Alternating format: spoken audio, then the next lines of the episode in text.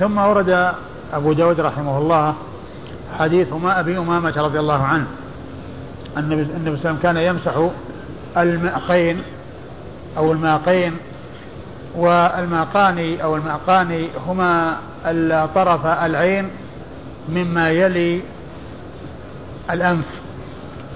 العين طرف العين أو جانب العين مما يلي الأنف. ومن المعلوم أن الوجه كله يغسل ولا مسح فيه وإنما المسح للرأس وللأذنين. وقال الأذنان من الرأس. وقال الأذنان من الرأس. وهذا فيه أن الأذنين يعني من الرأس يعني في الحكم أي في حكم المسح وليس من الوجه في الحكم بحيث يغسلان كما يغسل الوجه وإنما هما من الرأس فيمسحان كما يمسح الرأس. يعني فحكمهما المسح كالرأس وليس حكمهما المسح كالوجه وليس حكمهما الغسل كالوجه. نعم. قال حدثنا سليمان بن حرب. سليمان بن حرب ثقة أخرج له أصحاب الكتب. أخرجه أصحاب الكتب الستة. عن حماد. عن حماد وهو بن زيد وهو ثقة أخرجه أصحاب الكتب الستة. قال حاء وحدثنا مسدد. ثم ذكر حاء التحويل وجاء بإسناد آخر وقال حدثنا مسدد وقد مر ذكره. وقتيبة. وقتيبة بن سعيد بن جميل بن طريف ثقة أخرجه أصحاب الكتب الستة. عن حماد بن زيد عن سنان بن ربيعة. عن حماد بن زيد عن سنان بن ربيعة. وهو صدوق. فيه لين. صدوق فيه لين أخرج حديثه. البخاري وأبو داود والترمذي وابن ماجه. صدوق في حديث لين أخرج حديثه أبو داود والترمذي. أخرج حديث أبو داود. البخاري وأبو داود. البخاري وأبو داود. والترمذي وابن ماجه. والترمذي وابن ماجه. البخاري وأبو داود والترمذي وابن ماجه. عن شهر بن حوشب. عن شهر بن حوشب وهو صدوق. كثير الإرسال والأوهام. كثير كثير الإرسال والأوهام. كثير الإرسال والأوهام وحديثه أخرج البخاري في الأدب المفرد ومسلم وأصحاب السنن أخرج حديث البخاري في الأدب المفرد ومسلم وأصحاب السنن الأربعة. عن أبي أمامة. عن أبي أمامة صدي بن عجلان الباهلي رضي الله عنه وصاحب رسول الله صلى الله عليه وسلم وحديثه عند أصحاب الكتب الستة. قال سليمان بن حرب يقولها أبو أمامة. قال قتيبة قال حماد لا أدري. هو من قول النبي صلى الله عليه وآله وسلم أو من أبي أمامة يعني قصة الأذنين. قال قال سليمان. قال سليمان بن حرب يقولها أبو أمامة. أيوة. قال قتيبة قال حماد لا أدري هو من قول النبي صلى الله عليه وآله وسلم أو من أبي أمامة. قال سليمان بن حرب يقولها أبو أمامة يعني أن هذا القول الذين من الرأس هو من قول أبي أمامة. وقال قتيبة عن حماد بن زيد لا أدري يعني قوله لا أدري إيش؟ قال حماد لا أدري هو من قول النبي صلى الله عليه وسلم أو من أبي أمامة؟ لا أدري هل هو من قول النبي صلى الله عليه وسلم أو من قول أبي أمامة يعني الأذنان من الرأس الأذنان؟ يعني قصة الأذنين. يعني قصة الأذنين يعني الأذنان من الرأس أيوة. قال قتيبة عن سنان أبي ربيعة. قال قتيبة يعني في حديثه عن سنان أبي ربيعة وقال مسدد وقال مسدد وسليمان سنان ابن ربيعة. قال أبو داود ولا إشكال في ذلك لأن سنان ابن ربيعة هو أبو ربيعة فوافقت كنيته اسم أبيه وهذا معرفته من, من, من أنواع علوم الحديث. معرفة من وافقت كنية اسم أبيه وفائدة ذلك دفع احتمال التصحيف لأن لأنه لو قيل إذا كان معروفا يعني بأنه سنان بن ربيعة ولا يدرى أو بعض الناس لا يدري أن كنيته أبو ربيعة فلو جاء في الإسناد سنان أبي ربيعة الذي ما يعرف يقول أبي مصحفة عن ابن. والذي يعرف يقول الكلام صحيح. هو سنان بن ربيعة وهو سنان أبو ربيعة. لأن كنيته وافقت اسم أبيه. يعني اسم أبوه سنان اسمه أبو ربيعة واسم وكنيته أبو ربيعة. فإن قيل سنان أبي ربيعة فهو كلام صحيح وإن قيل سنان ابن ربيعة كلام صحيح. ولا تصحيف لأن الذي ما يفهم يظن أن أبي مصحف عن ابن والرسم قريب بين ابن وأبي. ففائدة معرفة هذا النوع من أنواع علوم الحديث دفع احتمال التصحيف أو توهم التصحيف بين كلمة أبي وابن بين كلمة أبي وابن. ولهذا قال أبو داود يعني بعد ذلك آه سنان هو ابن ربيعة وهو أبو ربيعة. فمن قال سنان ابن ربيعة ومن قال سنان أبو ربيعة كله كلام صحيح. وحديث الأذنان من رأس جاء عن جماعة من الصحابة ويعني آه، أثبته يعني بعض أهل العلم و آه، وقالوا مما يؤيده ويوضحه أن فعل أن ما روي عن رسول الله صلى الله عليه وسلم في الأحاديث الكثيرة أنه يمسح تبعا للرأس أنه يمسح تبعا للرأس وفي ذلك آه، توضيح وبيان لهذا المعنى الذي هو قوله الأذنان من الرأس يعني معناه أنهما ممسوحتان لا مغسولتان. أنهما ممسوحتان لا مغسولتان. لكن أحسن الله إليك حديث أبي أمامة على هذا قول سليمان بن حرب يقولها أبو أمامة وحماد يقول لا أدري. هل يعتبر من من حديث أبي أمامة موقوف؟ ويصح من طرق أخرى أو له شواهد. هو هذا الذي يبدو أنه يعني تصحيحه ما جاء من من هذه الطريق وإنما جاء من طرق أخرى. لكن هذه ما الراجح فيها؟ حديث أبي أمام. الراجح أن الأذنان من الرأس من قوله أو هو مرفوع. يعني هنا الذي آه الذي آه قال قال أبو سنان يقولها أبو, أمامة اللي هو سليمان بن حرب يقولها أبو أمامة يعني أنه قول, قول أبي أمامة. يعني معناه أنه موقوف. وأما كلام قتيبة عن حماد فهو تردد وشك. هل هو من كلام أبي, أبي أمامة أو من كلام النبي صلى الله عليه وسلم؟ لكن مسدد الثاني الشيخ هو مسدد معهم؟ إي نعم. بس ما ذكر يعني يعني ما ذكر يعني شيء يعني عنه من جهة الوقف ولا من جهة الشك.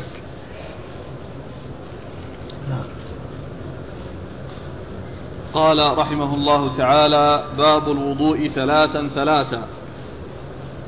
قال حدثنا مسدد قال حدثنا أبو عوانة عن موسى بن أبي عائشة عن عمرو بن شعيب عن أبيه عن جده رضي الله عنه أن رجلا أتى النبي صلى الله عليه وآله وسلم فقال يا رسول الله كيف الطهور؟ فدعا بماء في إناء فغسل كفيه ثلاثا ثم غسل وجهه ثلاثا ثم غسل ذراعيه ثلاثا ثم مسح برأسه فأدخل إصبعيه السباحتين في أذنيه ومسح بإبهامه بإبهاميه على ظاهر أذنيه وبالسباحتين باطن أذنيه ثم غسل رجليه ثلاثا ثلاثا ثم قال هكذا الوضوء فمن زاد على هذا أو نقص فقد أساء وظلم أو ساء أو ظلم وأساء ثم ورد أبو داود رحمه الله الترجمة باب الوضوء ثلاثا ثلاثا. يعني كونه يتوضأ ويغسل الأعضاء ثلاثا ثلاثا. وقد سبق أن مر بنا جملة من الأحاديث التي تدل على هذه الترجمة وأن الرسول صلى الله عليه وسلم توضأ ثلاثا ثلاثا ولكن ذلك في غير الرأس لأنه يمسح مرة واحدة. ولا يكرر فيه المسح. و ال ال فالمقصود يعني من الترجمة يعني ذكر آه، آه، أعداد الغسلات التي تكون في الوضوء وأنها ثلاث وهذا هو الحد الأعلى. وهذا هو الحد الأعلى ولهذا أتى بترجمة الوضوء ثلاثا والوضوء مرتين والوضوء مرة. لأن الأحاديث وردت في هذه الأمور الثلاثة إما ثلاث وإما مرتين وإما مرة. والكمال والحد الأعلى هو الثلاث والثنتان متوسطة والأولى والواحدة هي المجزئة وهي الحد الأدنى. وقد أورد أبو داود رحمه الله حديث عمرو بن شعيب عن أبيه عن جده عبد الله بن عمرو بن العاص رضي الله تعالى عنهما أن النبي صلى الله عليه وسلم جاءه رجل وقال يا رسول الله كيف الوضوء؟ كيف الطهور؟ يعني كيف يتوضأ الإنسان؟ والطهور بالضم لأن المراد به الفعل. المراد به الفعل الذي هو الوضوء. فالرسول صلى الله عليه وسلم دعا بماء وتوضأ والسائل يراه وينظر إليه. وهذا فيه بيان السنن بالفعل. وأنه قد جاء والذي جاء عن عدد من الصحابة في أنهم توضأوا والناس يرون وضوءهم قدوتهم في ذلك رسول الله صلى الله عليه وسلم كما جاء في هذا الحديث لأنه لما سأله رجل طلب ماء يتوضأ وتوضأ وذلك الرجل ينظر إليه وقال إن هذا هو الطهور فما جاء عن الصحابة رضي الله عنهم وأرواهم من من من آه، آه، التوضؤ أمام الناس قدوتهم في ذلك رسول الله عليه الصلاة والسلام كما جاء في هذا الحديث. جاء رجل إلى النبي صلى الله عليه وسلم وقال كيف الطهور؟ فدعا بماء فتوضأ إيش قال؟ فدعا بماء في إناء فغسل كفيه ثلاثا. فغسل كفيه ثلاثا يعني قبل غسلهما قبل أن يبدأ ب آه، يعني بالوضوء هذا مقدمة الوضوء وليس هذا من فروض الوضوء غسل اليدين وإنما هذا تنظيفهما قبل أن يستعمل الماء فيهما وقبل أن يدخلهما في الإناء. وقد عرفنا أن هذا مستحب. إلا إذا علم أن في اليد نجاسة فيجب غسلها. وإلا إذا كان الإنسان قائما من نوم الليل فإنه يجب عليه أن يغسل يديه ثلاثا قبل إدخالها الإناء. وفي غير ذلك يكون الأمر مستحب. والرسول صلى الله عليه وسلم عندما توضأ أفرغ على يديه وغسلهما ثلاثا. أيوة. ثم غسل وجهه ثلاثا. ثم غسل وجهه ثلاثا. نعم. ثم غسل ذراعيه ثلاثا. ثم غسل ذراعيه ثلاثا. ثم ثم مسح برأسه فأدخل إصبعيه السباحتين في أذنيه ومسح بإبهاميه على ظاهر أذنيه وبالسباحتين باطن أذنيه. ثم ذكر المسح للرأس ولم يذكر عددا فيه بعد وقد ذكر غيره ثلاثا ثلاثا وبين كيفية المسح وأنه مسح رأسه وأن من الرأس الأذنين وقد مسحهما بهذه الكيفية حيث أدخل السباحتين وهما السبابتان في أذنيه ومسح بإبهاميه ظاهري أذنيه وبالسباحتين داخل أذنيه. فهذا فيه بيان كيفية مسح الأذنين وأن السبابتين تمسح داخلهما والإبهامين يمسح بهما خارجهما. ثم غسل رجليه ثلاثا ثلاثا. ثم غسل رجليه ثلاثا ثلاثا. ثم قال هكذا الوضوء. فمن زاد على هذا أو نقص فقد أساء وظلم أو ظلم وأساء. ثم قال هكذا الوضوء. بعدما توضأ والسائل وغير السائل يرون قال بعد ذلك هكذا الوضوء. فمن زاد على ذلك أو نقص فقد أساء وظلم.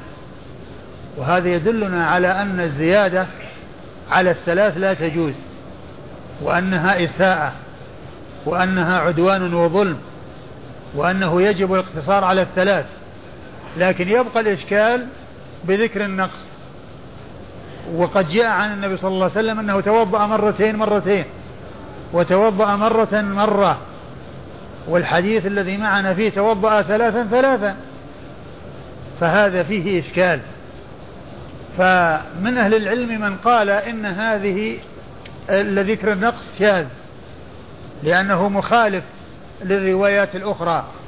ومنهم من قال إنه إن المراد به فيما إذا نقص عن مرة واحدة يعني بحيث أنه بعض الأعضاء يعني لم يصل إليها الماء أو أو حصل شيء يسير من عضو من الأعضاء لم يصل إليه الماء فإن هذا فيه ساءة وظلم لأنه ما حصل منه الوضوء.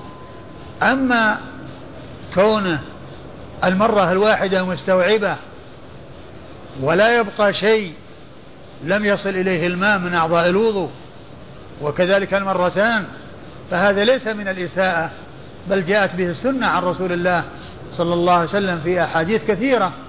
أنه توضأ مرة مرة وتوضأ مرتين مرتين وفي بعضها ثلاثا وفي بعضها مرتين. فذكر النقص إما أن يكون شاذا أو يكون المراد به النقص عن المرة الواحدة يعني حصول التقصير في الغسلة الواحدة. حصول التقصير في الغسلة الواحدة أو يعني بأقل من من الثلاث ولكن فيما إذا وجد تقصير في وصول الماء إلى بعض الأعضاء. وعلى هذا يستقيم ذكر النقص. نعم.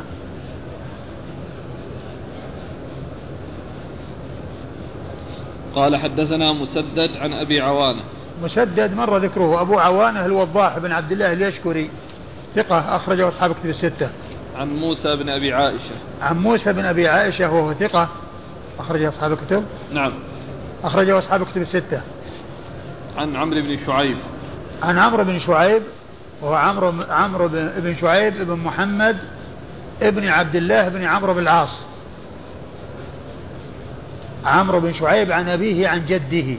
وعمرو بن شعيب صدوق. أخرج حديثه البخاري في جزء القراءة وأصحاب السنة الأربعة. عن أبيه شعيب وهو صدوق أيضا. أخرج حديثه البخاري في جزء القراءة وفي آه، الأدب المفرد وأصحاب السنن الأربعة. عن جده أي عبد الله بن عمرو بن العاص. وليس جده محمد لأنه لو كان جده محمد يكون منقطعا يكون مرسلا.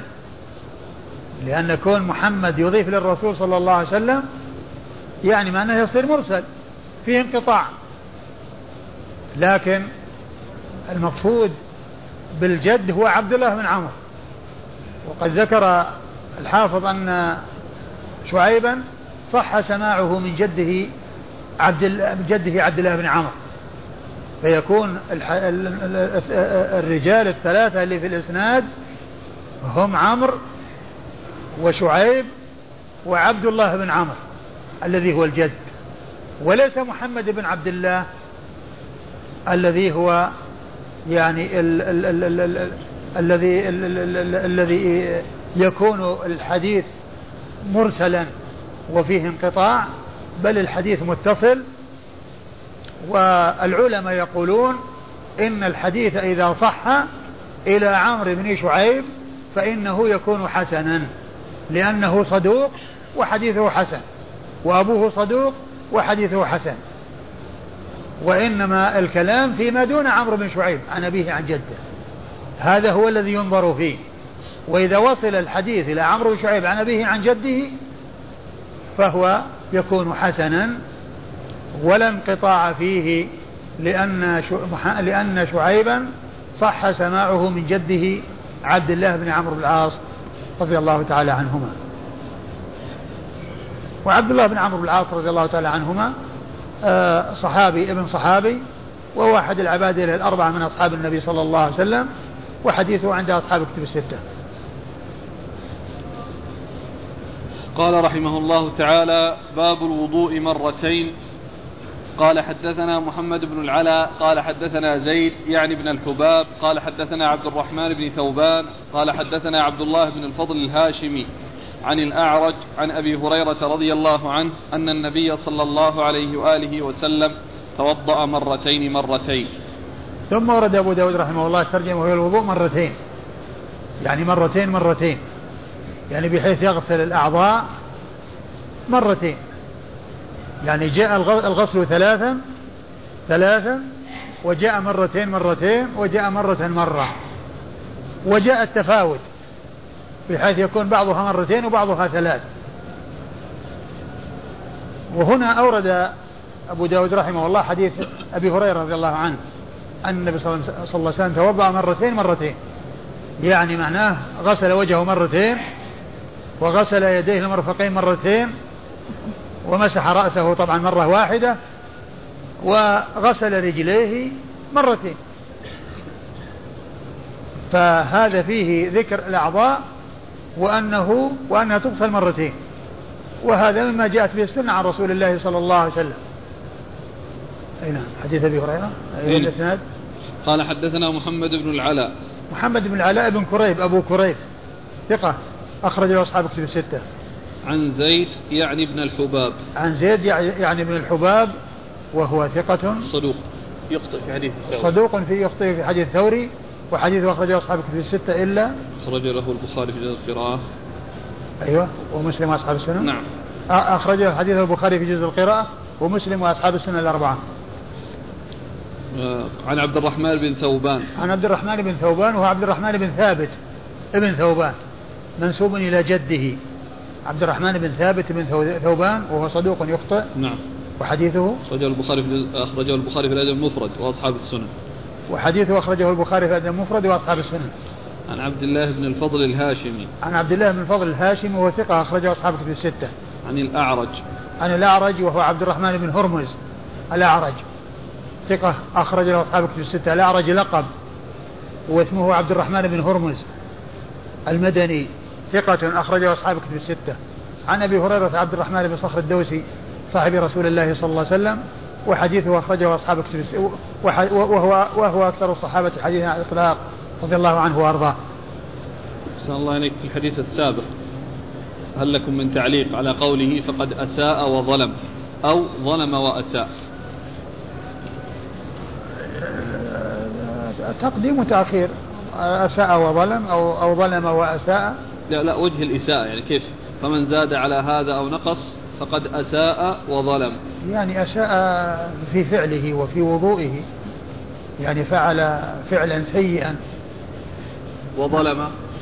وظلم يعني تجاوز الحد لأن لأنه الظلم هو وضع الشيء في غير موضعه والحكم الشرعي هو الثلاث على الحد الأعلى. فإذا يعني فعل شيئا أكثر من ذلك فقد وضع الشيء في غير موضعه. ما يكون من اللف والنشر مرتب زاء أساء لقوله زاد وظلم لقوله نقص. فمن زاد على هذا أو نقص فقد أساء وظلم. يعني الإساءة في الزيادة والظلم في النقصان أو ترى العكس. يمكن يمكن. أقول يمكن. ولكن يعني مسألة الظلم أيضا يكون حتى في الزيادة. يكون في الزيادة وفي النقص. لكن النقص الذي كما قلنا يعني الذي ينقص عن المرة الواحدة والذي يكون فيه خلال في المرة الواحدة. وكما عرفنا أنها يعني على على قول بعض أهل العلم أنها شاذة أنها فيها شذوذ وأن وضوء النبي صلى الله عليه وسلم مرتين ووضوءه مرة واحدة هو خلاف ذكر النقص. فهو إما تكون شاذة وإما أن تكون نقصانا في المرة الواحدة. ويمكن الإساءة في الاثنين يعني في الزيادة وفي النقص. لأن من نقص عن المرة الواحدة فقد أساء وظلم يعني ظلم نفسه يعني بكونه فعل فعلا حصل فيه الإثم. قال حدثنا عثمان بن أبي شيبة قال حدثنا محمد بن بشر قال حدثنا هشام بن سعد قال حدثنا زيد عن عطاء بن يسار أنه قال قال لنا ابن عباس رضي الله عنهما أتحبون أن أريكم كيف كان رسول الله صلى الله عليه وآله وسلم يتوضأ؟ فدعا بإناء فيه ماء فاغترف غرفة بيده بيده اليمنى فتمضمض واستنشق ثم أخذ أخرى فجمع بها يديه. ثم غسل وجهه ثم أخذ أخرى فغسل بها يده اليمنى ثم أخذ أخرى فغسل بها يده اليسرى ثم قبض قبضة من الماء ثم نفض يده ثم مسح تعيد الحديث الإسناد؟ قال حدثنا عثمان بن أبي شيبة. في ترجمة مرتين نعم. نعم. قال حدثنا عثمان بن أبي شيبة. قال حدثنا محمد بن بشر. قال حدثنا هشام بن سعد. قال حدثنا زيد. عن عطاء بن يسار أنه قال قال لنا ابن عباس رضي الله عنهما أتحبون أن أريكم كيف كان رسول الله صلى الله عليه وآله وسلم يتوضأ فدعا بإناء فيه ماء فاغترف غرفة بيده اليمنى فتمضمض واستنشق ثم أخذ أخرى فجمع بها يديه ثم غسل وجهه ثم أخذ أخرى فغسل بها يده اليمنى ثم أخذ أخرى فغسل بها يده اليسرى. ثم قبض قبضة من الماء ثم نفض يده ثم مسح بها رأسه وأذنيه ثم قبض قبضة أخرى من الماء فرش على رجله اليمنى وفيها النعل ثم مسحها بيديه يد فوق القدم ويد تحت النعل ثم صنع باليسرى مثل ذلك. ثم ورد أبو داود رحمه الله حديث ابن عباس رضي الله عنهما ولكنه ليس واضح يعني في مطابقة الترجمة لأنه ما في ذكر ذكر المرتين مرتين وإنما في ذكر المرة المرة الواحدة لأنه يعني يأخذ غرفة ويغسل بها وجهه وغرفة يغسل بها يده اليمنى وغرفة يغسل بها رجل يده اليسرى وهكذا. فهو لا يتفق مع يعني الترجمة الذي هو مرتين مرتين. آه وإنما يتفق مع الترجمة التي بعدها يعني كونه مرة مرة. تعيد الكلام من أوله. قال قال يقول عطاء بن يسار قال لنا ابن عباس رضي الله عنهما أتحبون أن أريكم؟ كيف كان رسول الله صلى الله عليه وآله وسلم يتوضأ؟ فدعا بإناء فيه ماء نعم. فاغترف غرفة بيده اليمنى فتمضمض واستنشق. تمضمض واستنشق نعم. ثم أخذ أخرى فجمع بها يديه ثم غسل وجهه. يعني أن الغرفة يعني يعني جعلها في اليدين بدل ما كانت في يد واحدة جعلها في اليدين وغسل وجهه باليدين. نعم. ثم أخذ أخرى فغسل بها يده اليمنى. أيوة. ثم أخذ أخرى فغسل بها يده اليسرى ثم قبض قبضة من الماء ثم نفض يده.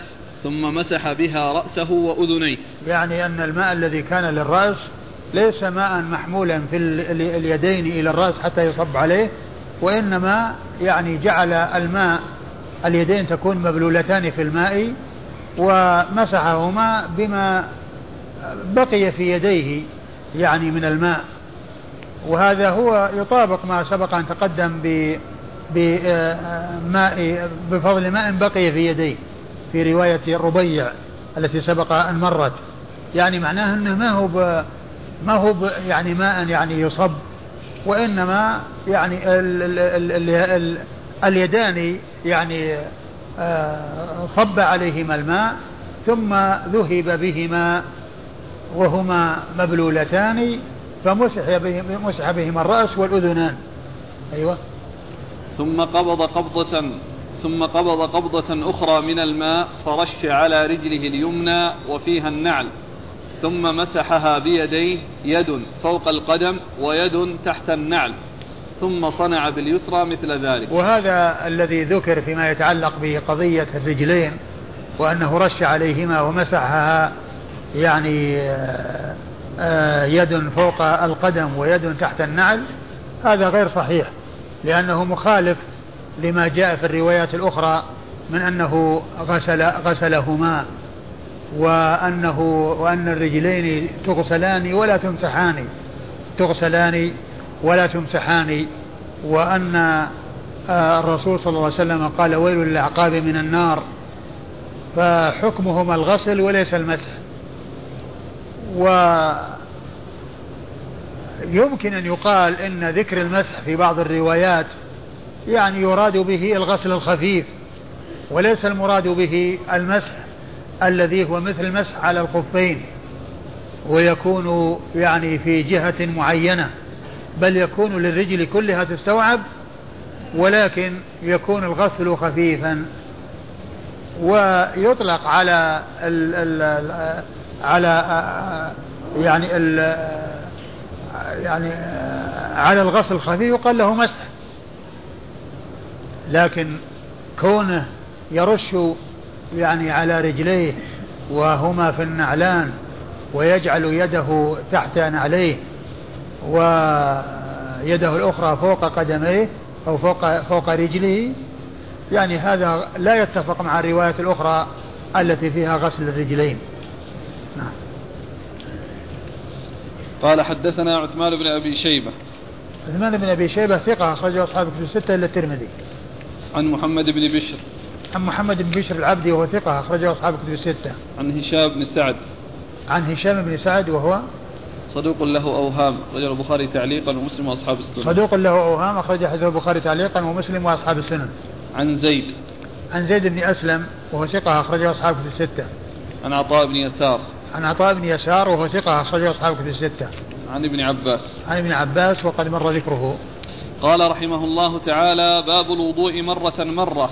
قال حدثنا مسدد قال حدثنا يحيى عن سفيان وكما قلت الحديث الذي مر لا يطابق الترجمة وهي مر مرتين وإنما يطابق الترجمة الأخيرة هذه اللي جاءت. فلعل آه فلعل الحديث تحت هذه الترجمة وأن الترجمة هذه تأخر مكانها التي هي الوضوء مرة مرة. الوضوء مرة مرة يعني تأخرت عن مكانها وأن مكانها قبل حديث ابن عباس. مكانها يكون قبل حديث ابن عباس. إذا كان كذلك يطابق الترجمة. إذا كان كذلك بأن تكون الترجمة تأخر مكانها أو تأخرت عن مكانها وأن مكانها قبل حديث ابن عباس يستقيم. وأما يعني دخولها تحت الوضوء مرتين. فليس فيه ما يدل على الترجمة لأنه ما فيه إلا الوضوء مرة واحدة. باقي دقيقة يا شيخ كمل. حديث باب أي باب الوضوء مرة مرة الحديث نفسه. طيب طيب والله تعالى أعلم وصلى الله وسلم وبارك على عبده ورسوله نبينا محمد وعلى آله وأصحابه أجمعين. جزاكم الله خير وبارك الله فيكم ونفعنا الله بما قلتم.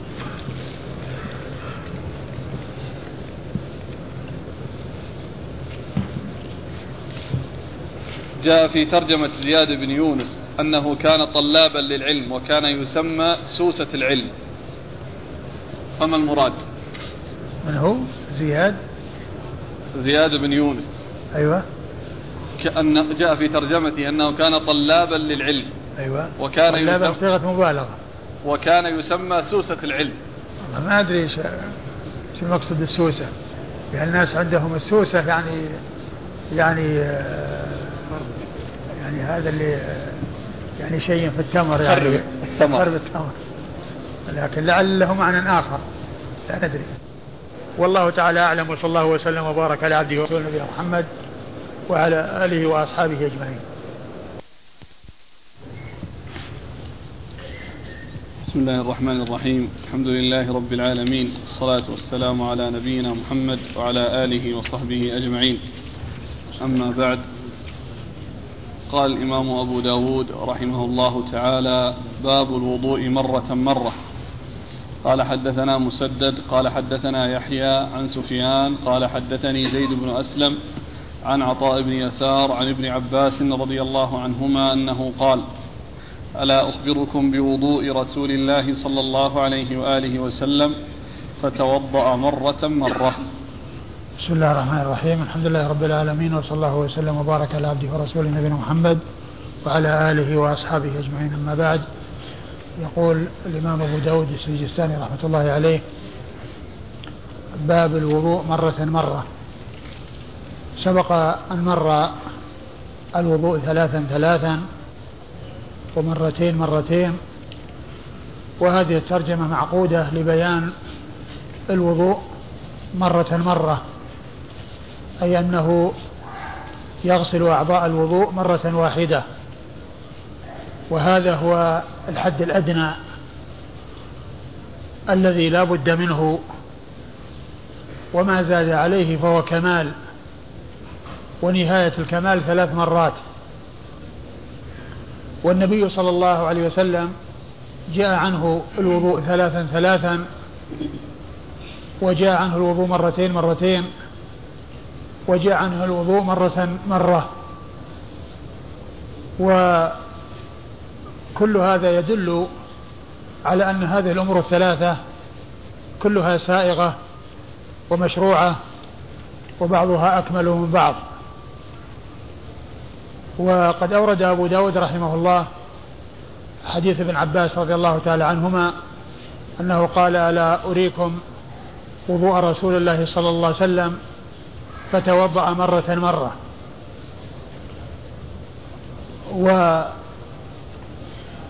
والمقصود أن الوضوء يكون مرة مرة وهذا هو الحد الأدنى. والرسول صلى الله عليه وسلم جاء عنه صفات متعددة وأصحاب رسول الله صلى الله عليه وسلم يقولون يبينون أن هذه صفة صلاة رسول الله صلى الله عليه وسلم وكل ما جاء عن الصحابة يعزونه إلى رسول الله صلى الله عليه وسلم من أوجه صحيحة فيدل ذلك على تعدد الأفعال. والرسول صلى الله عليه وسلم فعل هذه هذه الأمور لبيان الجواز ولبيان الأكمل والأفضل. فالوضوء مرة مرة هو الحد الأدنى. وهو الفرض الذي لا بد منه. وما زاد على ذلك فهو كمال. مرتين مرتين أو ثلاثا ثلاثا لكن لا يزاد على ثلاث لأنه سبق أن مر في الحديث من زاد على ذلك فقد أساء وظلم. ولا ينقص عن مرة أو لا ينقص أي عضو من الأعضاء شيء منه ولو كان قليلا لأنه قد جاء عن النبي صلى الله عليه وسلم كما سبق أن مر ويل للعقاب من النار.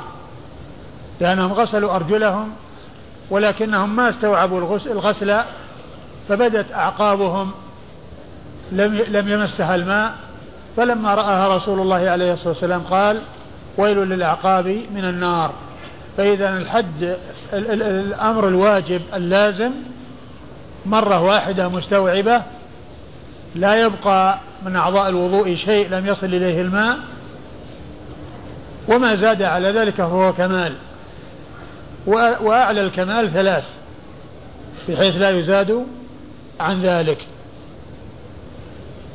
وأورد أبو داود رحمه الله تحت هذه الترجمة حديث ابن عباس.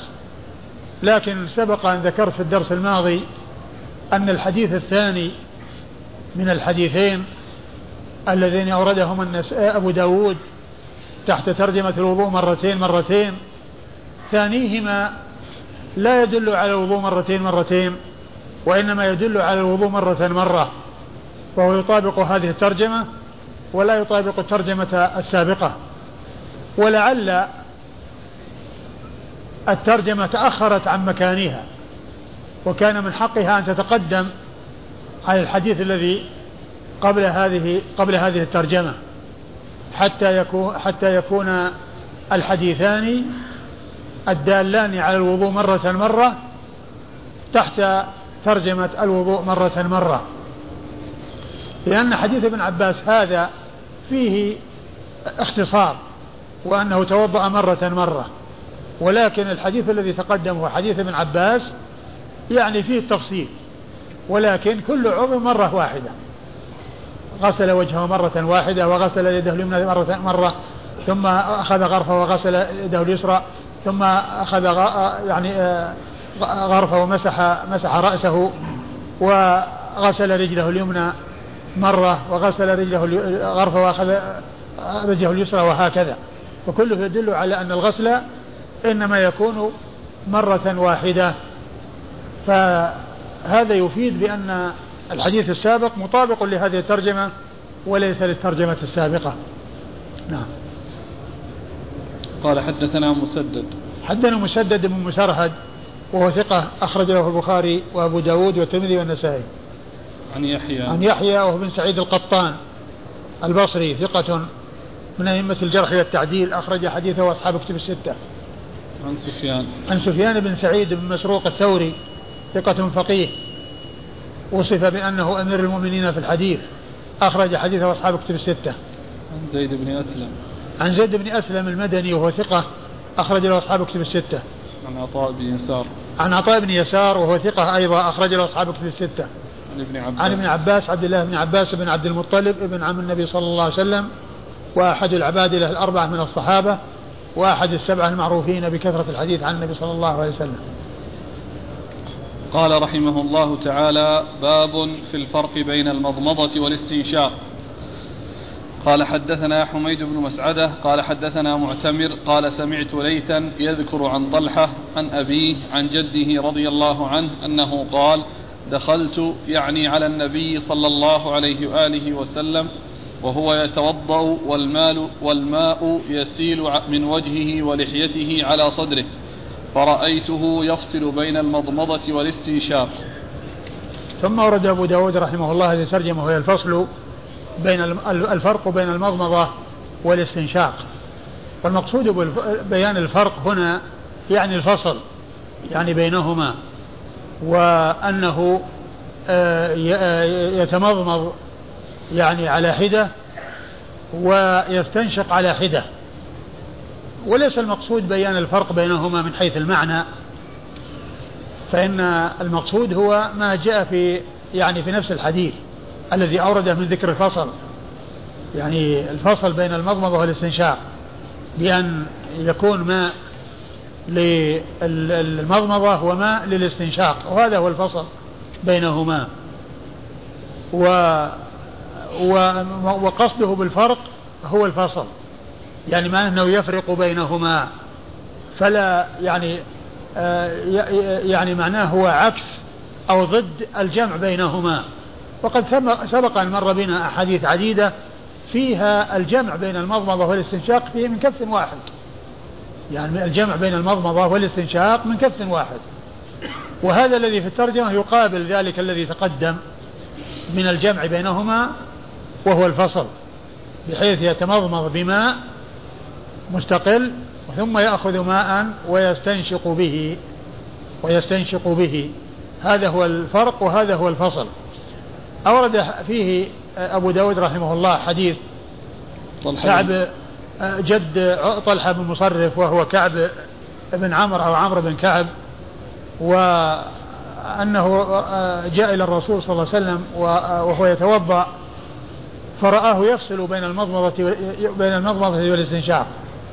يفصل بين المضمضة والاستنشاق لكن الحديث ضعيف من جهة والد طلحة مصرف وهو مجهول وكذلك أيضا يعني من جهة الراوي عن طلحة وهو ليث وهو ابن أبي سليم وكذلك أيضا يعني فيه اختلاف في والده يعني يعني منهم من قال أنه صحابي ومنهم من قال مجهول. ومن المعلوم أن جهالة الصحابة لا تؤثر ولكن الجهالة تؤثر في غيرهم. الجهالة إنما تؤثر في غير الصحابة. ويكفي والد طلحة بن مصرف الذي هو مجهول. يكفي في رد الحديث وعدم قبوله. لكن بعض أهل العلم يقول إنه قد جاء يعني بعض الأحاديث تدل على الفصل لكنها في الحقيقة ليست صريحة. يعني مثل بعض الأحاديث التي فيها أن النبي صلى الله عليه وسلم آه، تمضمض ثلاثا واستنشق ثلاثا. تمضمض ثلاثا واستنشق ثلاثا. فكونه نص على المضمضة ثلاثا والاستنشاق ثلاثا يعني معناه أنه بعد ما فرغ من المضمضة ثلاث مرات يعني أخذ في الاستنشاق ثلاث مرات. قالوا وهذا فصل بين المضمضة والاستنشاق بمعنى أنه يتمضمض ثلاثا أولا ويستنشق ثلاثا بعد ذلك وهذا فصل. وذكروا يعني بعض الأحاديث التي من هذا النوع. والجمع لا شك أنه هو القوي والواضح الذي دلت عليه الأحاديث وفيه التنصيص على أنه من كف واحدة تمضمض واستنشق من كف واحدة. جاء في بعض الروايات الصحيحة التي سبق أن مرت من طرق متعددة أنه من كف واحدة يعني جمع بين المضمضة والاستنشاق. يتمضمض ببعض ما في كفه ثم يستنشق في الباقي. فتكون الكف الواحدة فيها مضمضة منها مضمضة ومنها استنشاق. لكن بعض أهل العلم يقول إن كل من المضمضة والاستنشاق ثابت من الفصل والوصل أنه ثابت ولكن الأحاديث التي جاءت بالوصل صريحة وواضحة وجلية وقوية والأحاديث التي جاءت في المضمضة أو الفصل بين المضمضة والاستنشاق يعني آه، ليست صريحة ولكن الأمر في ذلك واسع. يعني لا شك أن الجمع بينهما هو الواضح الجلي. ولو أن إنسانا تمضمض في من كف واستنشق من كف أخرى لم يكن بذلك بأس إن شاء الله. نعم. إسناد. يقول والماء يسيل من وجهه ولحيته على صدره. والماء يسيل من وجهه يعني معناه أنه كان يغسل وجهه ولحيته وأنه يعني آه أنه الماء لكثرته أنه يتساقط. يتساقط على صدره من وجهه ولحيته. قال حدثنا حميد بن مسعدة. حميد بن مسعدة صدوق أخرج حديثه مسلم وأصحاب السنة الأربعة. عن معتمر. عن معتمر بن سليمان بن طرخان التيمي ثقة أخرجه أصحاب كتب الستة. الليث. الليث وهو ابن أبي سليم. وسبق أن مر في حديث مضى قبل هذا فيه رواية ليث غير منسوب عن طلحة بن مصرف عن أبيه عن جده وقلنا إنه ليث بن أبي سليم. وكنا أرجعنا يعني ال ال ال يعني ال ال ال الكلام حول يعني هل هو الليث بن سعد أو الليث بن أبي سليم ليث بن أبي سليم إلى درس قادم. لا أدري هل وقفتم على شيء؟ هو ليث بن سليم ها؟ ليث بن أبي سليم. هو في تلاميذ آه الذين رووا عن ليث بن أبي سليم معتمر بن سليمان. ذكروا في ترجمته معتمر بن سليمان روى عنه لكن رأيت نص هناك هناك من الحديث الماضي. أيوه. ليس في تلاميذ ليث آه، ليس من تلاميذ ليث بن سعد عبد الوارث إنما من تلاميذ ليث بن أبي سليم. إيه. وأيضا في في تهذيب التهذيب في ترجمة آه، ليث آه، بن أبي سليم أن من تلاميذه معتمر بن سليمان. معتمر ابن سليمان. نعم. لكن يعني بعض الذين تكلموا على الحديث اكتفوا بالكلام على في تضعيفه في آه، والد طلحة مصرف. مصرف بن عمرو أو ابن عمرو بن كعب أو ابن كعب بن عمرو. لكن يعني هذه علة أخرى. يعني حيث أنه ليث بن أبي سليم يعني كما قلت يعني علة أخرى يعل بها الحديث. نعم. درجته؟ نعم. درجته؟ حديث ضعيف. ليث بن أبي سليم. ليث بن أبي سليم سليم صدوق إيش قال فيه؟ صدوق اختلط جدا ولم يتميز حديثه فترك. نعم. فاستحق الترك؟ لا لم فترك. يتميز حديثه فترك. فترك نعم. يعني صدوق يعني آه لكنه حصل له الاختلاط ولم يتميز يعني ما كان قبل الاختلاط مما كان بعد الاختلاط. فترك يعني لم يحتج بحديثه. لم يحتج بحديثه يعني على سبيل الاستقلال. أما لو جاء عنه يعني ما يدل على ما جاء عن غيره فهذا يعني أمره واضح. ولكن حيث يكون الشيء ما جاء إلا من طريقه فإنه آه لاختلاطه وعدم تميز ما كان قبل الاختلاط مما كان بعد الاختلاط آه يعتبر آه، لا يعول على ما جاء من طريقه. والمختلط إذا عرف ما كان قبل الاختلاط فإنه يقبل لأن الاختلاط طرأ بعد ذلك وقد سمع منه قبل الاختلاط فالذي كان عرف أنه قبل الاختلاط هذا يقبل وما كان بعد الاختلاط يرد لكن إذا لم يتميز مثل ليث بن أبي سليم هذا لم يتميز يعني حديثه اللي قبل الاختلاط والذي بعد الاختلاط يعني معناه أنه لا يعول عليه لكنه يعني إذا جاء ما يشهد له أو جاء يعني شيء يعني يعضده آه يكون له أصل يكون. أما أن يكون جاء من طريق ليس بن أبي سليم وقد اختلط ولم يتميز حديثه فإنه لا يعول على ما يأتي منفردا به. أخرج حديثه؟ البخاري تعليقا ومسلم وأصحاب السنن البخاري تعليقا ومسلم وأصحاب السنن عن طلحة عن طلحة بن مصرف وهو ثقة أخرجه أصحاب كتب الستة. عن أبيه مصرف بن عمرو أو كعب بن عمرو وهو مجهول. أخرج حديثه أبو داود. وكذلك جده الذي هو عمرو بن كعب وكعب بن عمرو يعني آه، صحابي وحديثه أخرجه أبو داود. قال رحمه الله تعالى باب في الاستنثار.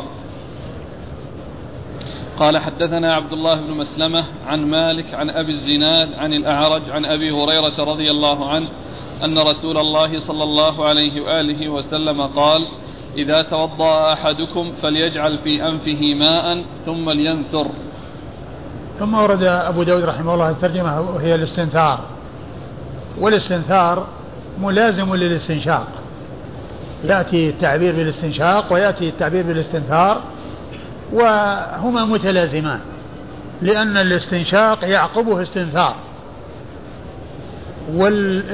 والاستنثار يسبقه استنشاق لأن الماء إدخال الماء إلى الأنف وجذبه بقوة النفس استنشاق وإخراجه يعني بدفعه حتى يخرج بحيث ينظف ما كان داخل الأنف ثم يخرج هذا قال استنثار.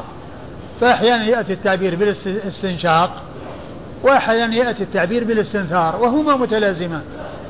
لأن هذا تابع لهذا أو هذا سابق لهذا. وهذا الحديث حديث أبي هريرة حديث أبي هريرة رضي الله تعالى عنه فيه ذكر الجمع بينهما لأنه قال فليجعل في أنفه ماء. اللي هو الاستنشاق. يجعل في أنفه ماء الذي هو الاستنشاق. و ثم لينثر. ثم نعم. في ثم نعم. ثم لينثر. يعني يعني يخرج ذلك الشيء الذي أدخله في أنفه بحيث يعني يتنظف الأنف ويخرج ذلك الماء بعد أن اختلط ب يعني الشيء الذي هو غير نظيف. فيخرجه من أنفه.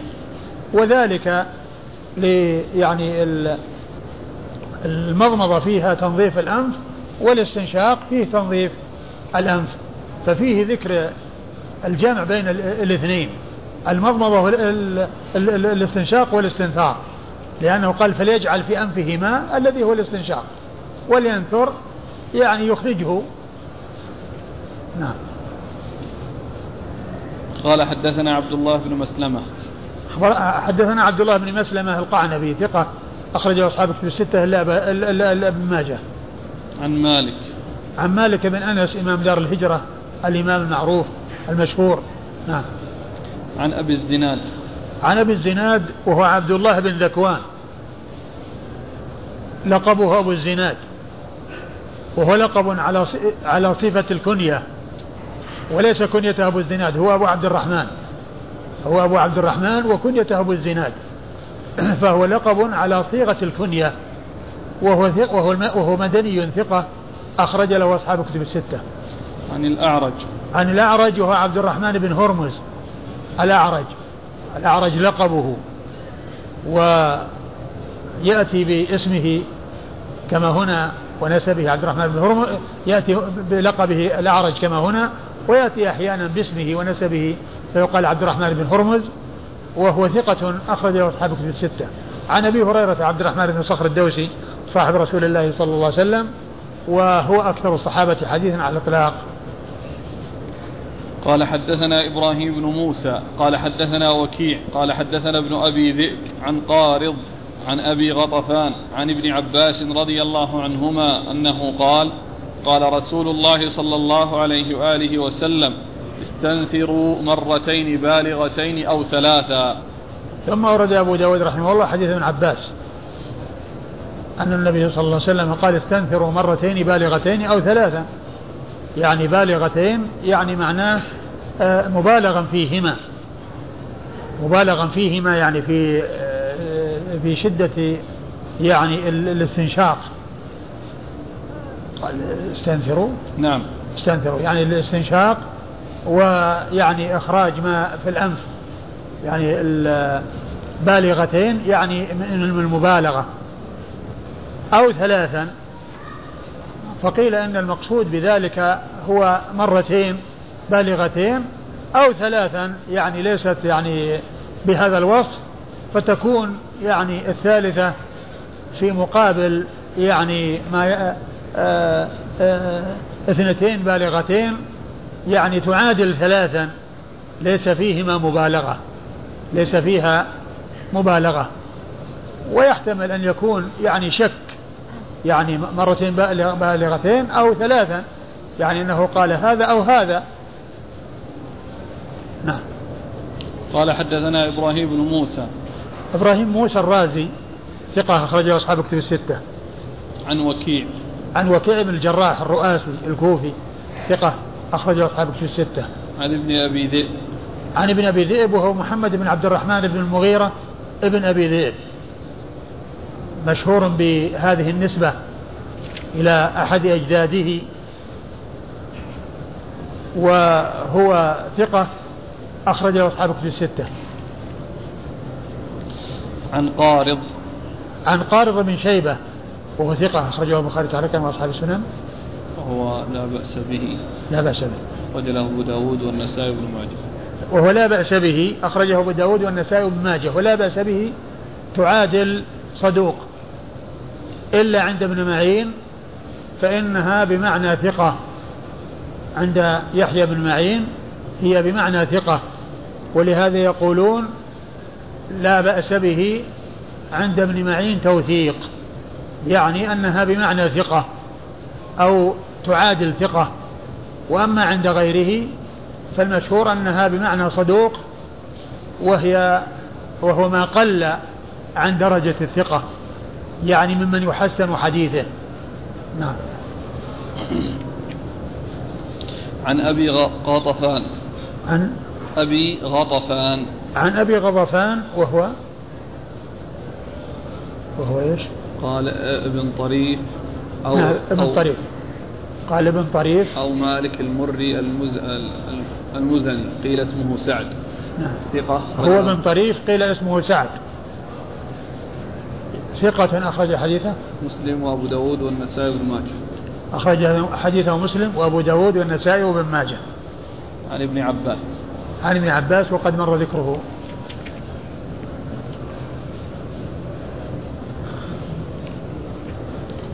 قال حدثنا قتيبة بن سعيد في آخرين. قالوا حدثنا يحيى بن سليم عن إسماعيل بن كثير عن عاصم بن لقيط بن لقيط بن صبرة عن أبيه لقيط بن صبرة رضي الله عنه أنه قال كنت وافد بني المنتفق أو في وفد بني المنتفق إلى رسول الله صلى الله عليه وآله وسلم. قال فلما قدمنا على رسول الله صلى الله عليه وآله وسلم فلم نصادفه في منزله. وصادفنا عائشة أم المؤمنين. قال فأمرت لنا بخزيرة فصنعت لنا. قال وأوتينا بقناع ولم يقل قتيبة القناع. والقناع الطبق فيه تمر. ثم جاء رسول الله صلى الله عليه وآله وسلم فقال هل أصبتم شيئا أو أمر لكم بشيء؟ قال قلنا نعم يا رسول الله. قال فبينا نحن مع رسول الله صلى الله عليه وآله وسلم جلوس إذ دفع الراعي غنمه إلى المراح ومعه سخلة ومعه سخلة تيعر. فقال ما ولدت يا فلان؟ قال بهمة. قال فاذبح لنا مكانها. ما ولدت؟ فقال ما ولدت يا فلان؟ قال بهمة. قال فاذبح لنا مكانها شاه. ثم قال لا تحسبن ولم يقل لا تحسبن أنا من أجلك ذبحناها. أيوة. لنا غنم مئة لا نريد أن تزيد. فإذا ولد الراعي بهمة ذبحنا مكانها شاة. قال قلت يا رسول الله إن لي, إن لي امرأة وإن في لسانها شيئا يعني البذاء. فقال طلقها إذا قال قلت يا رسول الله إن لها صحبة ولي منها ولد. فقال فمرها يقول عظها فإن يك فيها خير فستفعل ولا تضرب ضعينتك كضربك أميتك. فقلت يا رسول الله أخبرني عن الوضوء. قال أسبغ الوضوء وخلل بين الأصابع وبالغ في الاستنشاق إلا أن تكون صائما. ثم أورد أبو داود رحمه الله حديث لقيط بن صبرة رضي الله تعالى عنه أنه وفد إلى رسول الله صلى الله عليه وسلم في وفد بني المنتفق وكان ذكر ما جرى عند مجيئهم إلى بيت رسول الله صلى الله عليه وسلم وانتهى في آخر الأمر إلى أن سأل عن الوضوء وهذا محل الشاهد سأل عن الوضوء فقال آه، أسبغ الوضوء. وإسباغ الوضوء سبق أن عرفنا أنه آه، آه، يكون بالغسل ثلاث مرات ويكون بالدلك. كل هذا يقال له إسباغ. والحد الأدنى الذي لا بد منه كما عرفنا الاستيعاب مرة واحدة بحيث يجري الماء على جميع الأعضاء مرة واحدة وإن لم يكن فيه دلك. ولكن الدلك ويعني ال ال ذكر العدد هذا هو الذي فيه الإسباغ فالرسول صلى الله عليه وسلم قال أسبغ الوضوء وخلل بين الأصابع. وخلل بين الأصابع يعني أن ما يكون بين الأصابع آه، يعمل على أن يصل إليه الماء. وذلك بأن يحرك يحركه بإصبعه بحيث يعني يصل الماء إليه. لأن الرسول صلى الله عليه وسلم نص على ما بين الأصابع لأنه المكان المنخفض الذي قد ينبو عنه الماء مثل الأعقاب مثل العقب الذي يكون يعني وراء الكعب مكان يعني فيه انخفاض نوعا ما فقد ينبو عنه الماء. وهنا كذلك الذي يكون بين الأصابع قد ينبو عنه الماء. فأرشد عليه الصلاة والسلام إلى أن يخلل. والتخليل والتخليل يعني الواجب والشيء الذي منه التحقق من أن الماء وصل إلى جميع الأعضاء. ما كان بين الأصابع وما كان غير ذلك.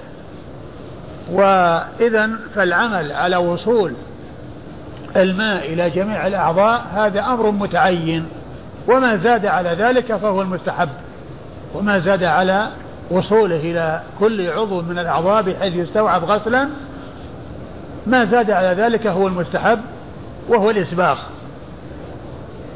وهو الإسباغ وخلل بين الأصابع. وبالغ في الاستنشاق وهذا محل الشاهد للاستنثار. وبالغ في الاستنشاق إلا أن تكون صائما. يعني معناه إذا كان الإنسان صائم لا يبالغ في الاستنشاق لأنه قد يدخل الماء بسبب ذلك إلى جوفه ويدخل الماء عن طريق الأنف إلى الحلق فيصل إلى جوفه. فلا يبالغ في الاستنشاق إذا كان صائما. فيعني الرسول صلى الله عليه وسلم أرشد إلى المبالغة في الاستنشاق وهذا من كمال الوضوء. إلا أن يكون الإنسان صائما فلا, فلا يبالغ لئلا يترتب على ذلك آه وصول الماء إلى جوفه عن طريق أنفه. نعم نقرأ الحديث. عن لقيط بن صبرة رضي الله عنه أنه قال كنت وافد بني المنتفق. كنت وافد. كنت وافد بني المنتفق أو في وفد بني المنتفق. يعني قالوا يحتمل أن يكون وافد يعني أنه كبيرهم أو أن المقصود أنه في جملتهم والعبارة فيها شك يعني إما كذا وإما كذا يعني وافد بني المنتفق أو في وفد بني المنتفق. نعم. أو في وفد بني المنتفق إلى رسول الله صلى الله عليه وآله وسلم. قال فلما قدمنا على رسول الله صلى الله عليه وآله وسلم فلم نصادفه في منزله. وصادفنا عائشة أم المؤمنين. قال فأمرت لنا بخزيرة فصنعت لنا. قال وأوتينا بقناع بقناع ولم يقل قتيبة القناع. والقناع الطبق فيه تمر. يقول لقيط بن صبر رضي الله عنه أننا لما جئنا وافدين إلى رسول الله صلى الله عليه وسلم جئنا إلى منزل النبي عليه الصلاة والسلام فلم نجده ما صادفناه يعني ما وجدناه فيه. ووجدنا عائشة رضي الله عنها فأكرمتهم وأمرت لهم بخزيرة تصنع. والخزيرة قيل هي اللحم الصغار الذي يصب عليه الماء ويغلى ثم بعد ذلك يذر عليه الدقيق يذر عليه الدقيق فيكون يقال له خزيرة لأن فيه لحم ودقيق. قالوا وإن كان الدقيق بدون لحم فهو عصيدة. إذا كان اللحم الدقيق بدون لحم يقال له عصيدة. وإذا كان الدقيق معه لحم يقال له خزيرة. يقال له خزيرة. وبعضهم يقول إن الخزيرة ما كانت من النخالة نخالة الدقيق. وما كان من الدقيق فإنه يقال له آه، حريرة. يعني خزيرة وحريرة. فإذا كان من النخالة يقال له خزيرة وإذا كان يعني من غيرها من الدقيق اللي مو نخالة يقال له حريرة. يعني وهذا إذا كان معه شيء من اللحم. وأما إذا كان ليس معه لحم فإنه يقال له عصيدة. فأمرت يعني آه يعني عائشة رضي الله عنها بأن يصنع لهم تلك الخزيرة. ثم يعني أتي لهم بقناع. والقناع وعاء فيه تمر أو قدح فيه تمر. قيل إنما سمي قناعا لأنه كف طرفه أو أنه عطف طرفه فقيل له قناع. قال ولم يكن في كلام قتيبة القناع. يعني وإنما هو في كلام غيره ممن أجملهم في قوله في آخرين لأنه قال حدثنا قتيبة بن سعيد في آخرين. يعني هو وغيره لكن هو حكاه على لفظ قتيبة الذي ذكره ولكنه أشار إلى هذه الكلمة التي ليست من كلامه هو وليست من روايته هو. قال والقناع القناع ليس في لفظ قتيبة يعني بل في لفظ غيره. ثم يعني أتى بكلمة تفسير القناع وهو أنه طبق فيه تمر طبق فيه تمر. يعني معناها أنها قدمت لهم شيء يبدأون به ويعني يأكلونه هو التمر حتى ينتهى من صنع الخزيرة. التي هي اللحم الذي معه دقيق. اللحم الذي معه دقيق. ففيه يعني يعني آه، تعجيل الشيء الجاهز الموجود الذي يبدأ به الضيف وهو التمر الجاهز حتى يفرغ أو حتى ينتهي صنع الطعام الذي هو اللحم والدقيق. نعم ثم وفي نسخة لم يقم قتيبة القناع.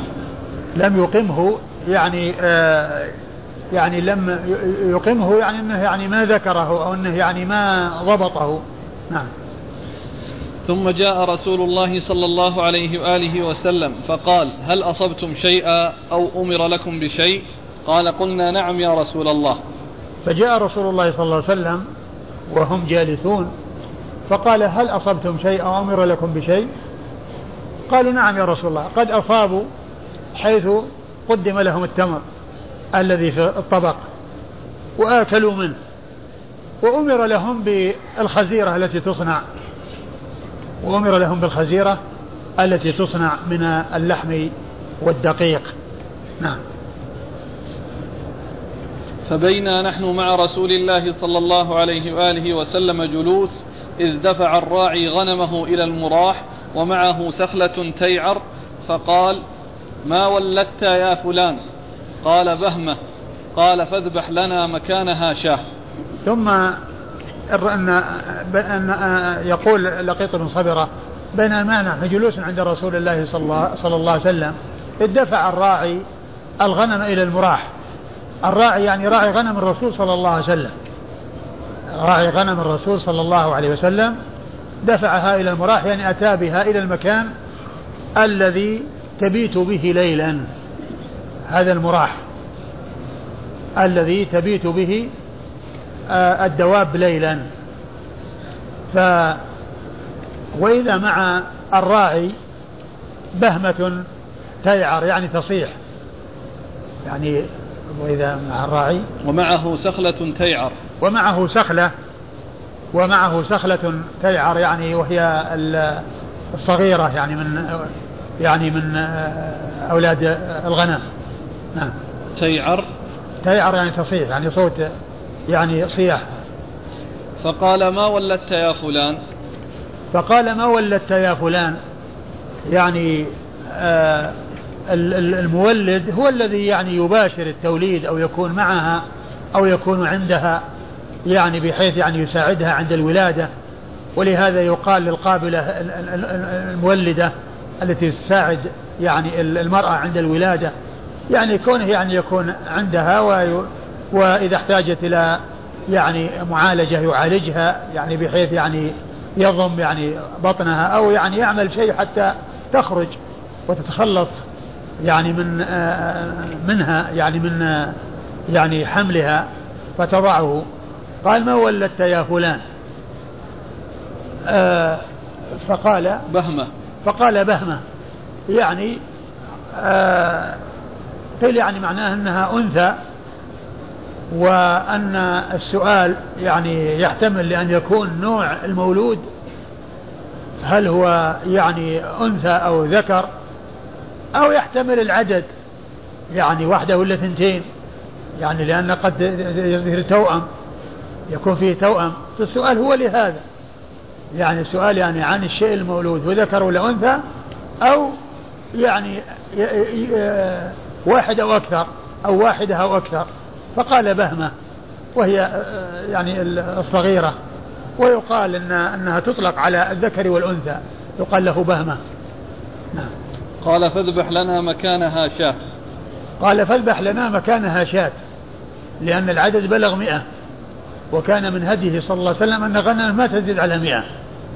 ما تزيد على مئة. إذا زادت على مئة يعني يذبح. يعني كلما وصلت هذا صار يذبح منها بحيث لا تزيد على مئة.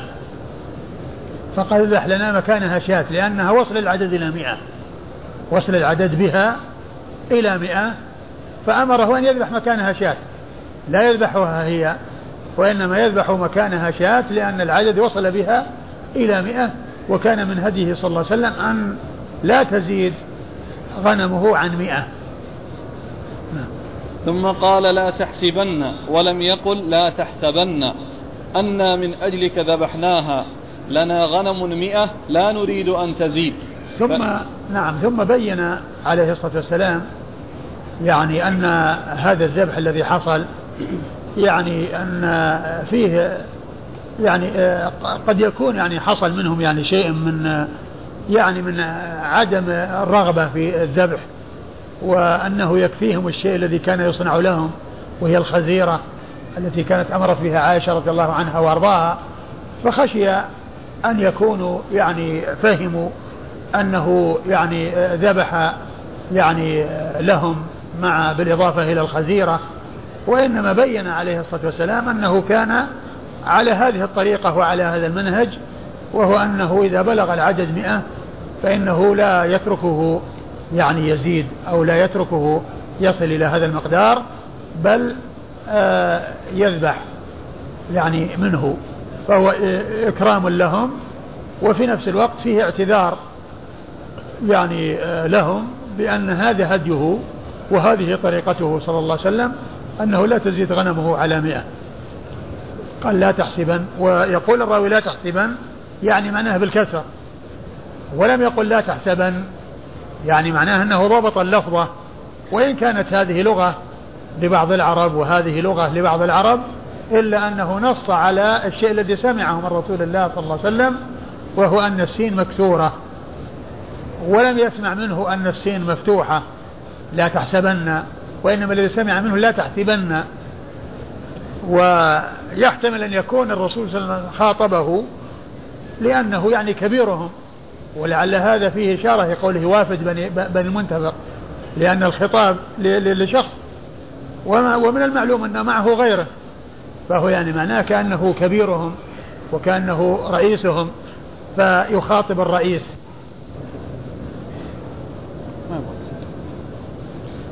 قال قلت يا رسول الله إن لي, إن لي امرأة وإن في لسانها شيئا يعني البذاء. قال فطلقها إذا ثم إنه أي آه، لقيط بن صبرة قال إن لي امرأة في لسانها شيئا يعني يعني البذاء. يعني عبر بشيئا يعني عن يعني شيء غير محمود. يعني معناه بذاءة وسلاطة لسان. فالرسول صلى الله عليه وسلم قال فطلقها إذا إذا تخلص من بذاءة لسانها. تخلص من بذاءة لسانها بفراقها وطلاقها. فقال له يا رسول الله إن لي معها صحبة. يعني في صحبة زمان بينه وبينها يعني صحبة يعني آه، طويلة. وله منها ولد. يعني فأشار إلى يعني المحاسن أو الأمور الحسنة التي يعني حصلت بينه وبينها وهي أن أنها صاحبته وله معها صحبة يعني يعني طويلة وكثيرة وله منها ولد. فالرسول صلى الله عليه وسلم لما رآه متمسكا بها وله رغبة فيها أرشده إلى أن يفعل الأسباب التي تترك يعني ذلك الشيء الذي ينكره منها. فقال مرها أو عظها؟ قال؟ له فمرها يقول عظها. قال مرها يقول عظها يعني تفسير لمرها. يعني معناه يعني ائتي بالوعظ آه، لعله يرقق قلبها ويخوفها يعني خوفها بالله عز وجل وبين لها خطورة اللسان وما فيه من الأضرار وأن حفظ اللسان يعني مطلوب. وأن خطر اللسان عظيم وأضراره كبيرة وما يترتب على ذلك في الآخرة. يعني يبين لها يعني الأشياء التي في خطورة اللسان. ومن المعلوم أن اللسان يعني كما يقولون كلم اللسان أنكى من كلم السنان. يعني الجرح الذي يكون عن طريق اللسان يعني يكون أشد من طريق الجرح الذي يكون بالسنان. لأن خطره عظيم. ولهذا الرسول صلى الله عليه وسلم قال من يضمن لي ما بين لحييه وما بين رجليه أضمن له الجنة. يعني اللحية اللسان. وكذلك حديث معاذ المشهور وإن لمؤاخذون بما نتكلم به يا رسول الله. قال ثاكلتك أمك يا معاذ وهل يكب الناس في النار على وجوههم أو قال على مناخرهم إلا حصائد ألسنتهم؟ وقال عليه الصلاة والسلام من كان يؤمن بالله واليوم الآخر فليقل خيرا أو ليصمت. من كان يؤمن بالله واليوم الآخر فليقل خيرا أو ليصمت فأمره أن يعني يأمرها بالمعروف وينهاها عن المنكر. ويعني ويأتي بالكلام الذي يلين قلبها ويخوفها من الله عز وجل. قال فمرها يقول نعم. عظها أيوة. فإن يك فيها خير خير فستفعل.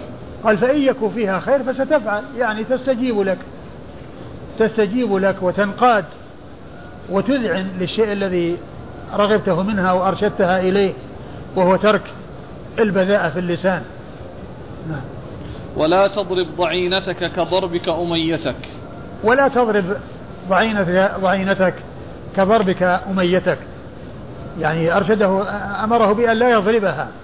والمقصود أنه لا يضربها الضرب المبرح. لا يضربها ضربا مبرحا. وإلا فإن الضرب جاء في القرآن. يعني آه، آه، الأمر به عند الحاجة وعند الضرورة التي تلجئ إليه. ولكن إذا أمكن تفاديه فبأي وسيلة فهذا هو المطلوب وإذا صير إليه فليكن غير مبرح لا يكون مؤثرا لا يكون مؤثرا وإنما يكون خفيفا فيه تأديب. نعم. فقلت كضربك أميتك يعني تصير أمة تصير أمة. وليس هذا فيه أمر أو آه، يعني يعني استهانة بالإماء وضربهن ولكن يعني يمكن أن يكون مقصود به أنهم كانوا يفعلون ذلك وأنهم يعاملون الإماء يعني آه، على خلاف ما يعاملون النساء. و ويمكن أن يكون المقصود أنه يعني إذا وجد ضرب يعني لأمر لا بد منه فليكن على وجه لا يؤثر. لا بالنسبة للأمة ولا بالنسبة للزوجة الحرة. نعم. فقلت يا رسول الله أخبرني عن الوضوء. قال أسبغ الوضوء وخلل بين الأصابع وبالغ في الاستنشاق ثم سأله عن الوضوء وأخبره آه، بما أخبره به صلى الله عليه وسلم. ولعل آه، أن المقصود من ذلك يعني أنه كان الوضوء يعني معروفا عندهم وإنما أراد أن يعرف يعني سننه والأمور المستحبة فيه والأمور التي فيها كمال فيه. فالرسول صلى الله عليه وسلم ما ما وصف له الوضوء وإنما قال أسبغ الوضوء يعني الذي هو الكمال وخلل بين الأصابع يعني حتى يتحقق من أن الماء وصل إلى جميع آه، آه، الأعضاء وبالغ في الاستنشاق إلا أن تكون صائما نعم.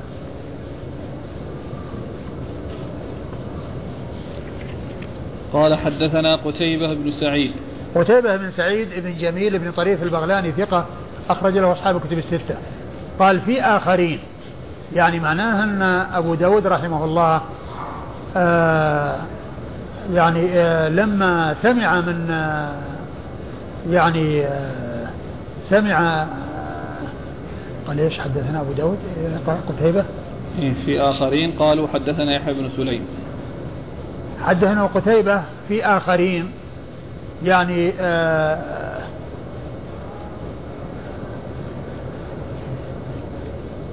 يعني آه لعل المقصود من انه معه شيوخ آخرين. يعني حدثه في آخرين لكن يعني هؤلاء الذين حدثوه يعني أراد أن يقتصر على واحد منهم ويمكن أن يكون مقصود يعني أنه معه غيره لكن كلمة حدثنا تغني عن قوله في آخرين لأن طريقة المحدثين إذا قال حدثنا هو يقصد هو وغيره وإذا قال حدثني يعني ما حدثه وحده ليس معه أحد. فيعني ال ال يعني لعل المقصود يعني في آخرين يعني يحتمل هذا ويحتمل هذا. لكن قوله يقول حدثنا قتيبة بن سعيد في آخرين قالوا. قالوا نعم صح. إذا هذا هو. هذا يوضح أن أن أن, أن, أن المقصود أنه ذكر يعني شيوخا متعددين ولهذا قال قالوا. وأيضا يعني لو كان المقصود به التلاميذ آه، يكفي, يكفي أن يقول حدثنا ولا ولو كان وحده يقول حدثني لأن الفرق بين حدثني وحدثنا فقوله قالوا هذا يبين بأن المقصود الشيوخ ولكنه ما أراد أن يذكر الشيوخ الآخرين بل اقتصر على قتيبة. ولعل هؤلاء الشيوخ الآخرين يعني إما ذكرهم اختصارا واكتفاء بقتيبة أو أن فيهم من فيه كلام ولكنهم عندما يكون التحديث يعني من جماعة يقتصر يعني على واحد منهم ويسكت عن الباقين آه، إما لكونه يريد أن يختصر ويقف عند هذا أو لكون الآخرين يعني لا يريد أن يسميهم مثل ما سبق ما ربنا في سن النسائي كثيرا ما يروي أو يأتي في الأسانيد عند النسائي إذا جاء يعني آه، ابن لهيعة يعني ما يذكره. يعني يقول حدثنا فلان وذكر آخر. قال حدثنا فلان وذكر آخر. يشير بهذا الآخر إلى ابن لهيعة الذي تركه والذي لا يريد أن يعني يذكره لأنه لا يروي عنه. فيشير إليه إشارة لأن التحديث إن إنما إنما حصل من جماعة أو حصل لجماعة فهو يذكر واحد منهم ويترك لكنه لا يسكت عنه بحيث يعني كأن الأمر ما, ما له وجود ذلك الذي ترك بل هو موجود ولكنه أراد أن يتركه فقال وذكر آخر. فهنا قوله في آخرين يحتمل أن يكون اختصارا وأنه يكفي بدل ما يعددهم يكتفي بواحد منهم اللي هو ثقة اللي هو قتيبة. ويحتمل أن يكون المقصود أن فيهم ناس يعني لا يريد أن يذكرهم ولا ولا يروي عنهم ولا يذكرهم من من, من رجاله الذين يروي عنهم. نعم. قالوا عن يحيى بن سليم. يحيى بن سليم الطائفي وهو صدوق سيء الحفظ. صدوق سيء الحفظ أخرج له أصحاب الكتب. أخرج له أصحاب الكتب الستة. عن إسماعيل بن كثير. عن إسماعيل بن كثير وهو ضعيف ولا مقبول؟ ثقة. وهو ثقة. ثقة أخرج له. البخاري في الأدب المفرد وأصحاب السنن. ثقة أخرجه البخاري في الأدب المفرد وأصحاب السنن. عن عاصم بن لقيط بن صبرة. عن عاصم بن لقيط بن صبرة وهو ثقة أخرج حديثه. البخاري في الأدب المفرد وأصحاب السنن. البخاري في الأدب المفرد وأصحاب السنن. عن أبيه وكذلك أخرج حديث البخاري في الأدب المفرد وأصحاب السنن. يعني من الثلاثة إيه كلهم يعني متوالون البخاري في الأدب المفرد وأصحاب السنن. نعم. قال حدثنا عقبة بن مكرم. قال حدثنا يحيى بن سعيد قال حدثنا ابن جريج قال حدثني إسماعيل بن كثير عن عاصم بن لقيط بن صبرة عن أبيه رضي الله عنه وافد بني المنتفق أنه أتى عائشة رضي الله عنها فذكر معناه قال فلم ننشب أن جاء رسول الله صلى الله عليه وآله وسلم يتقلع يتكفأ وقال عصيدة مكان خزيرة. ثم أورد أبو داود رحمه الله حديث لقيط بن صبرة من طريق أخرى ولكنه أحال على الطريقة السابقة وأشار إلى يعني بعض الفروق التي جاءت في الطريقة الثانية وهي قوله لم ننشب أن جاء يعني لم نلبث يعني يعني بعد مدة قليلة يعني جاء رسول الله صلى الله عليه وسلم وجاء يتكفى يعني يتقلع يعني يتكفى يعني في مشيته صلى الله عليه وسلم هذا بيان لكيفية مشيه. صلى الله عليه وسلم وأنه كان يعني آه، يمشي بهذه الهيئة وكما جاء أنه كما كأنه منحدر من صبب يعني ليس يعني عنده يعني مشية المتبخترين المتجبرين المتكبرين وليس فيه آه، أيضا يعني آه، نعومة النساء ولين النساء و يعني حركة النساء وإنما في هذه الهيئة. يعني آه، يعني معناه بقوة وبنشاط صلوات الله وسلامه وبركاته عليه. نعم. قال وقال عصيدة مكان وقال عصيدة يعني عائشة أمرت لهم بعصيدة. يعني آه مكان آه خزيرة والعصيدة يعني كما عرفنا هي الدقيق الذي ليس معه لحم. لأن إذا كان معه لحم صار خزيرة وإذا كان ليس معه لحم يصير عصيدة. يصير عصيدة قال حدثنا عقبة بن مكرم. عقبة بن مكرم ثقة أخرج له. مسلم وأبو داود والترمذي وابن ماجه. مسلم وأبو داود والترمذي وابن ماجه. عن يحيى بن سعيد. عن يحيى بن سعيد القطان ثقة أخرجه أصحاب في الستة. عن ابن جريج. عن ابن جريج عبد الملك بن عبد العزيز بن جريج المكي. ثقة فقيه أخرجه أصحاب في الستة. عن إسماعيل بن كثير عن عاصم بن لقيط بن صبرة عن أبي وقد مر ذكر الثلاثة. قال حدثنا محمد بن يحيى بن فارس قال حدثنا أبو عاصم قال حدثنا ابن جريج بهذا الحديث قال فيه إذا توضأت فمضمض. ثم أورد حديث آه، لقيط بن صبرة من طريق أخرى وفيه أنه قال إذا توضأت فمضمض. يعني معناها شار هذا فيه المضمضة وذاك فيه الاستنشاق. الطرق السابقة أو الطريقة السابقة فيها الاستنشاق وهذه الطريقة فيها المضمضة.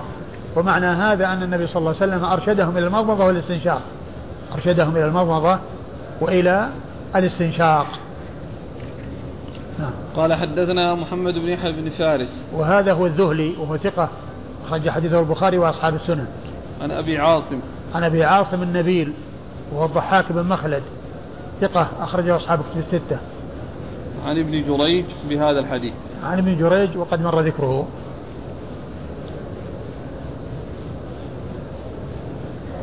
قال رحمه الله تعالى باب تخليل اللحية. قال حدثنا أبو توبة يعني الربيع بن نافع.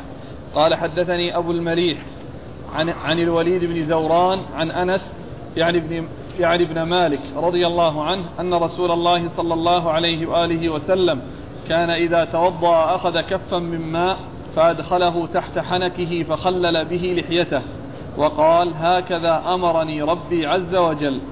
ثم ورد أبو داود رحمه الله هذه الترجمة تخليل اللحية. تخليل اللحية هو يعني إدخال الماء من خلالها بالأصابع يعني تخليلها بالأصابع بحيث يعني يدخل الأصابع بين بين يعني أجزائها بحيث يعني يدخل الماء إلى داخلها. هذا يسمى التخليل. مثل ما أن تخليل الأصابع إدخال إصبع بين الأصابع حتى يعني يصل إلى المكان الداخل فهنا يعني تخليل اللحية إدخال الأصابع بين الشعر حتى يصل الماء إلى الداخل ولكن التخليل مستحب وليس بواجب. بخلاف تخليل الأصابع فإن الأصابع يعني يجب الوصول الماء إلى داخلها يعني بحيث أن كل أجزاء الرجل وأجزاء اليد يصل إلى إليها الماء. وأما اللحية لو لم يصل الماء إلى داخلها ما في بأس. ليس بلازم لأنه أمر مستحب إن وجد طيب وإن ما وجد ما في شيء. لكن الأصابع إذا ما دخل بينها الماء وصار الماء لم يصل إليها فإنه لا يجزي الوضوء لا بد من من من من, من استيعاب أعضاء الوضوء بالماء. وأما اللحية فالواجب هو غسل الوجه وما تحصل به المواجهة من اللحية. يعني ما تحصل به المواجهة وهو الشيء الذي يعني البارز هذا هو الذي يغسل وأما التخليل يعني إدخال الأصابع بين اللحية وبين أجزائها فهذا أمر مستحب. قد أورد أبو داود رحمه الله حديث أنس بن مالك رضي الله عنه أن النبي صلى الله عليه وسلم لما توضأ أخذ كفا وأدخله تحت يعني حنكه يعني وخلل لحيته يعني معناه أدخل الأصابع أصابعه بين لحيته صلى الله عليه وسلم حتى يصل الماء إلى داخلها. وقال هكذا أمرني ربي. والحديث في إسناده من هو متكلم فيه لكن قد جاء طرق متعددة وجاء حديث متعددة يعني آه، تدل على يعني آه، ثبوت ذلك عن رسول الله صلى الله عليه وسلم. ولكن الحكم أنه مستحب وليس بفرض وليس بواجب. فإذا توضأ ولم يخلل اللحية صح وضوءه وإن خللها فهو أحسن.